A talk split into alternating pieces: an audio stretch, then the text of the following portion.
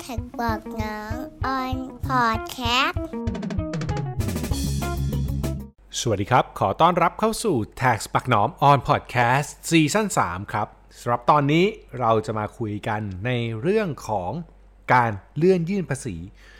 ว่ามันมีข้อดี ข้อเสียแบบไหนยังไงบ้าง หลายคนเนี่ยพอได้ยินข่าวว่ามีการเลื่อนภาษีก็รู้สึกดีใจใช่ไหมครับ ว่าเออการเลื่อนภาษีเนี่ยมันเป็นเรื่องดีนะ เพราะว่าเราก็สามารถขยายเวลาออกไปได้ ยังไม่ต้องจ่ายเงินในตอนนี้ แต่ว่าจริงๆแล้วเนี่ยมันมีหลายประเด็นที่เราต้องทำความเข้าใจมันให้ดี แล้วก็ถ้าเราเอามาพิจารณาเนี่ยผมบอกเลยว่ามันมีกับดักบางอย่างที่จะบอกว่าเราวางแผนการใช้เงินของตัวเราของธุรกิจแตกต่างกัน ดีหรือไม่ดีอย่างไรลองฟังกันดูครับแท็กบอกน้องออนพอดแคสต์ข้อแรกนะครับ จริงๆ หลายคนอาจจะบอกว่าไม่ได้เข้าใจผิด แต่เชื่อผมไหมมันมีความเข้าใจผิดอยู่นิดนึง นั่นคือเลื่อนภาษีเนี่ยเลื่อนยื่นภาษี มันไม่ได้แปลว่าหยุดจ่ายนะครับ เลื่อนยื่นเนี่ยแปลว่าต้องจ่ายอยู่ เพียงแต่ว่าขยายเวลาการจ่ายให้ ดังนั้นมันจะสะท้อนว่า ในอนาคตเนี่ยคุณได้เตรียมเงินตรงนี้ไว้พร้อมหรือเปล่า คือมีหลายคนชอบถามผมแบบนี้ว่า เออเนี่ยถ้าเกิดได้คืนภาษีควรจะรีบขอคืนใช่ไหม อันนี้แน่นอน เราจะได้เงินกลับมา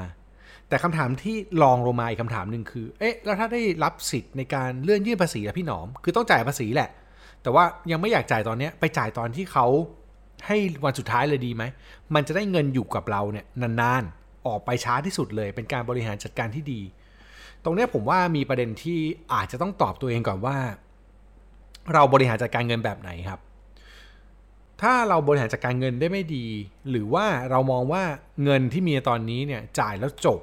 เคลียร์แล้วแล้วเคลียร์แล้วปัญหาน้อยลงอะไรแบบเนี้ย ผมว่าเคลียร์เลยก็ได้นะ อันนี้ต้องต้องแยกก่อนนะว่าคุณมีเงินกระแสเงินสดที่ดีที่พอจะแบบบริหารจัดการได้แล้วคิดว่าจ่ายแล้วจบไป เพราะถ้าคุณไม่ทำแบบนั้นร้อให้ถึงวันนั้น คุณอาจจะไม่มีเงินจ่ายก็ได้ ดังนั้นให้ระวังตรงนี้ ถ้ามองไม่ดีเนี่ย มันจะก่อให้เกิดปัญหาในข้อ 2 ตามมาครับแท็กบอกน้องออนพอดแคสต์ข้อที่2เนี่ยมันคือข้อควรระวัง ข้อควรระวังที่ว่าเนี่ยมันคือโทษของมันครับ เช่น สมมุติว่าคุณได้รับสิทธิ์เลื่อนยื่นภาษีอะผมยกตัวอย่างเป็นภาษีเงินได้บุคคลธรรมดาก็ได้ บุคคลธรรมดาเนี่ยมันจะถูกเลื่อนยื่นภาษีไปถึงวันที่ 31 สิงหาคมถูกไหมครับไอการเลื่อนยื่นไปถึงวันที่ 31 สิงหาคมได้เนี่ย มันมีประเด็นตามมาคือ ถ้าวันที่31สิงหาคม คุณลืมยื่นภาษี แล้วคุณไม่ยื่น คุณไปยื่นกันยาตุลาพฤศจิกาคือลืมไปเลยเนี่ยเบี้ยปรับหรือดอกเบี้ยที่สัมภาระคิดเนี่ย มันอาจต้องกลับมาคิดในวันที่กฎหมายกำหนดนั่นคือ31มีนาคมนะครับ ตรงเนี้ยยังไม่มีความชัดเจนว่าจะเริ่มคิดดอกเบี้ยตั้งแต่วันไหนดังนั้นถ้าคุณพลาดในวันสุดท้ายไปเนี่ย แปลว่าคุณมีปัญหาต้องจ่ายดอกเบี้ย หรือเงินเพิ่ม ซึ่งเงินเพิ่มตรงนี้มันอยู่ที่อัตรา 1.5%ต่อเดือน ผ่านมาแล้วตั้งแต่เดือนมีนาเนี่ยเมษาพฤษภามิถุนากรกฎาสิงหาคือ 5 เดือนนั่นคือคุณโดนดอกเบี้ยไป 7.5%ละของภาษีที่คุณต้องจ่าย แล้วถ้าเกิดนานกว่านั้นอีกก็เดือนต่อไปก็นับบวกอีก 1.5 1.5 ไปเรื่อยๆผมว่าตรงเนี้ยถ้าใครพลาด มันกลายเป็นว่าแทนที่เราจะเสียภาษีน้อย กลายว่าเราต้องเสียภาษีมากขึ้น เพราะไปโดนเงินเพิ่มหรือดอกเบี้ยตามมา รวมถึงกรณีที่คุณต้องนำส่งพวกภาษีมูลค่าเพิ่มภาษีหักค่าใช้จ่าย ที่เขาให้ยื่นได้ภายในเดือนพฤษภาเนี่ยตรงนี้ก็เป็นปัญหาอีกนะครับ เพราะว่าถ้าเกิดคุณไม่สามารถที่จะจ่ายตามเวลาได้ ดันไปจ่ายหลังจากนั้นไอ้ตัวเบี้ยปรับเนี่ยมันมักจะกลับมาเดินในเดือนที่กฎหมายกำหนดตั้งแต่แรก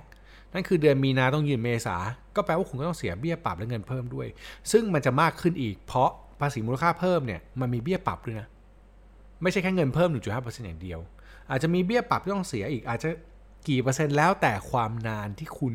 ขยายเวลาไป หรือถ้าคุณลืมยื่นไปเลยไม่ไหวจริงๆ กลายเป็นว่าโดนสัมภาระตรวจ เบี้ยปรับอาจจะกลายเป็น 1 เท่าหรือ 2 เท่าก็ได้ ซึ่งก็ลำบากอีก ดังนั้นการเลื่อน ถ้าทำตามไม่ได้ โทษตามมาอีกอันคือเบี้ยปรับและเงินเพิ่มนะครับแท็กบอกน้องออนพอดแคสต์ข้อสุดท้ายเป็นเรื่องที่หลายคนอาจจะไม่คิด แต่ผมเห็นว่ามันเป็นประเด็นที่ต้องคิดและเอามาตัดสินใจในการบริหารเงิน คิดภาพแบบนี้นะครับ สมมุติคุณเป็นบุคคลธรรมดา คุณได้สิทธิ์ยื่นภาษีเนี่ยวันสุดท้ายคือ 31 สิงหาคมถูกไหมครับ31 สิงหาคมเนี่ยพอนับต่อไปครับมันก็คือกันยา กันยาเนี่ยมันมีอันหนึ่งที่ต้องยื่นนะครับสำหรับคนที่เป็นบุคคลธรรมดาที่มีเงินได้ประเภทที่5ถึง8นั่นคือภาษีเงินได้ครึ่งปี นั่นแปลว่าคุณต้องจ่ายภาษี 2 เดือนติดนะ เดือน 8 แล้วก็เดือน 9 ถ้าคุณเลือกที่จะผ่อนชำระภาษี คุณก็ต้องจ่ายเดือน 8 เดือน 9 เดือน 10 ดังนั้นเดือน9เนี่ยคุณต้องจ่ายเงิน 2 ก้อน ถ้าคุณต้องยื่นครึ่งปีนะ ก็แปลว่าคุณต้องจ่ายทั้งภาษีที่ต้องผ่อนในงวดที่ 2 ของภาษีปี 62 กับภาษีครึ่งปีที่ต้องจ่ายของปี 63 ปัญหามันเกิดขึ้นคือถ้าคุณไม่ได้วางแผนบริหารจัดการเงินไว้ คุณอาจจะมีการช็อตเงินในช่วงปลายปีได้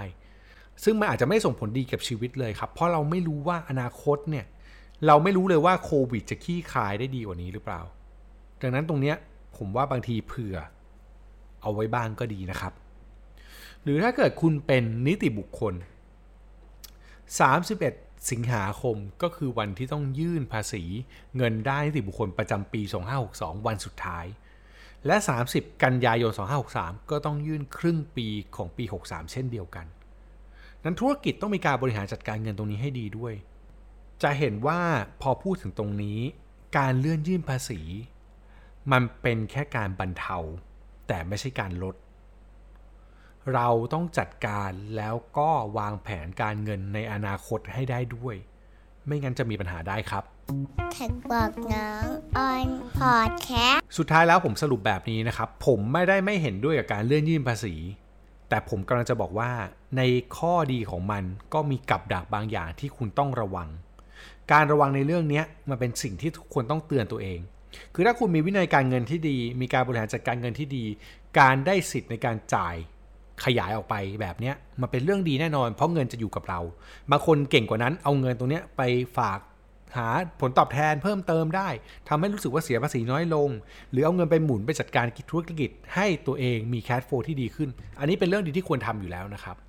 แต่มันจะเกิดปัญหาสำหรับคนที่วางแผนจัดการการเงินไม่ดี เมื่อคุณวางแผนบริหารจัดการเงินไม่ดีเนี่ยหมุนเงินไปแล้ว ไม่ได้ผลตอบแทนกลับมา เอาไปใช้ทำธุรกิจแล้ว ปรากฏว่าขาดทุนหนักกว่าเก่า หรือว่ามีเงินตอนนี้เป็นบุคคลเนี่ยแหละ แต่ใช้เละเทะเลย สุดท้ายไม่มีเงินจ่ายภาษี ตรงเนี้ยการเลื่อนจะกลายเป็นโทษ เพราะมันมีทั้งเบี้ยปรับเงินเพิ่ม แล้วก็ภาษีต้องจ่าย สุดท้ายขอฝากเอาไว้ครับ การบริหารจัดการภาษีคือการทำให้ตัวเราจ่ายภาษีน้อยลง และไม่มีค่าใช้จ่ายอื่นเพิ่มขึ้นด้วย แต่ถ้าการบริหารจัดการภาษีของคุณทำให้คุณจ่ายภาษีมากขึ้น ผมว่าตรงเนี้ยผิดตั้งแต่หลักการแล้ว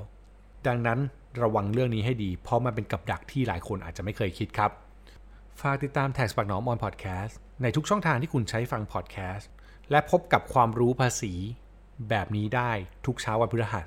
สำหรับวันนี้ลาไปก่อน สวัสดีครับแท็กบอกน้อมออนพอดแคสต์